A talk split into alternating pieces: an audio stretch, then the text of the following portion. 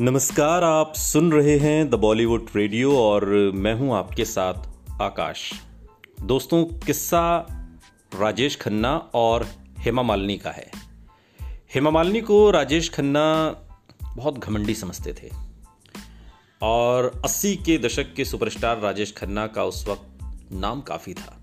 Film के set पर उनके आने से हलचल पैदा हो जाया करती थी। वहीं उनके आने से पहले सब राजेश खन्ना के इंतज़ार में बैठे रहते थे, क्योंकि काका हमेशा सेट पर लेट आया करते थे।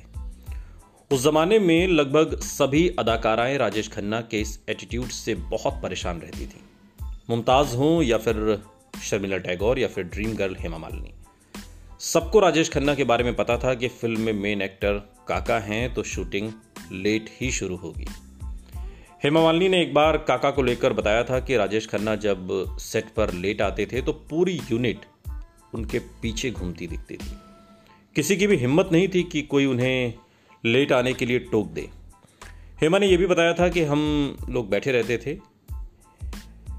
हेमा जहाँ राजेश खन्ना से ठीक से बात नहीं करती थी, वहीं राजेश खन्ना भी समझते थे कि हेमा मालिनी बहुत घमंडी हैं।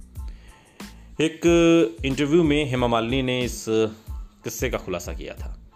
हेमा मालिनी ने राजेश खन्ना को लेकर इस बात का ज़िक्र किया था।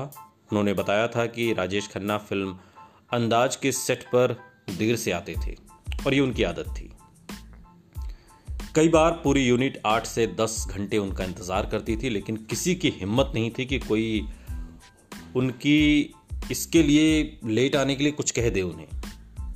हेमा ने इंटरव्यू के दौरान आगे कहा कि भले ही उनके चाम की वजह से लड़कियाँ उन पर जान छिड़कती थीं, लेकिन मैंने उन्हें कभी भी एक कोई स्टार से ज़्यादा नहीं समझा। इस नाते उन्हें कभी ज़्यादा भाव ही नहीं दिया। मैं उनकी देर से आने वाली आदत से हमेशा खफा रहती थी। शायद इसी वजह से राजेश खन्ना मुझे घमंडी भी समझते थे, लेकिन असल में वो खुद में ही खोए रहते थे। आपको बता दें कि राजेश खन्ना और हेमा मालिनी को स्क्रीन पर दर्शक साथ देखना बहुत पसंद किया करते थे और ऐसे में राजेश खन्ना और हेमा मालिनी ने साथ में लगभग तेरह फ़िल्मों में काम किया था। हेमा मालिनी और राजेश खन्ना ने साल 1974 में रिलीज़ हुई फ़िल्म प्रेम नगर समेत कई हिट फ़िल्में दी थी। सुनते रहिए। The Bollywood radio. सुनता है सारा इंडिया।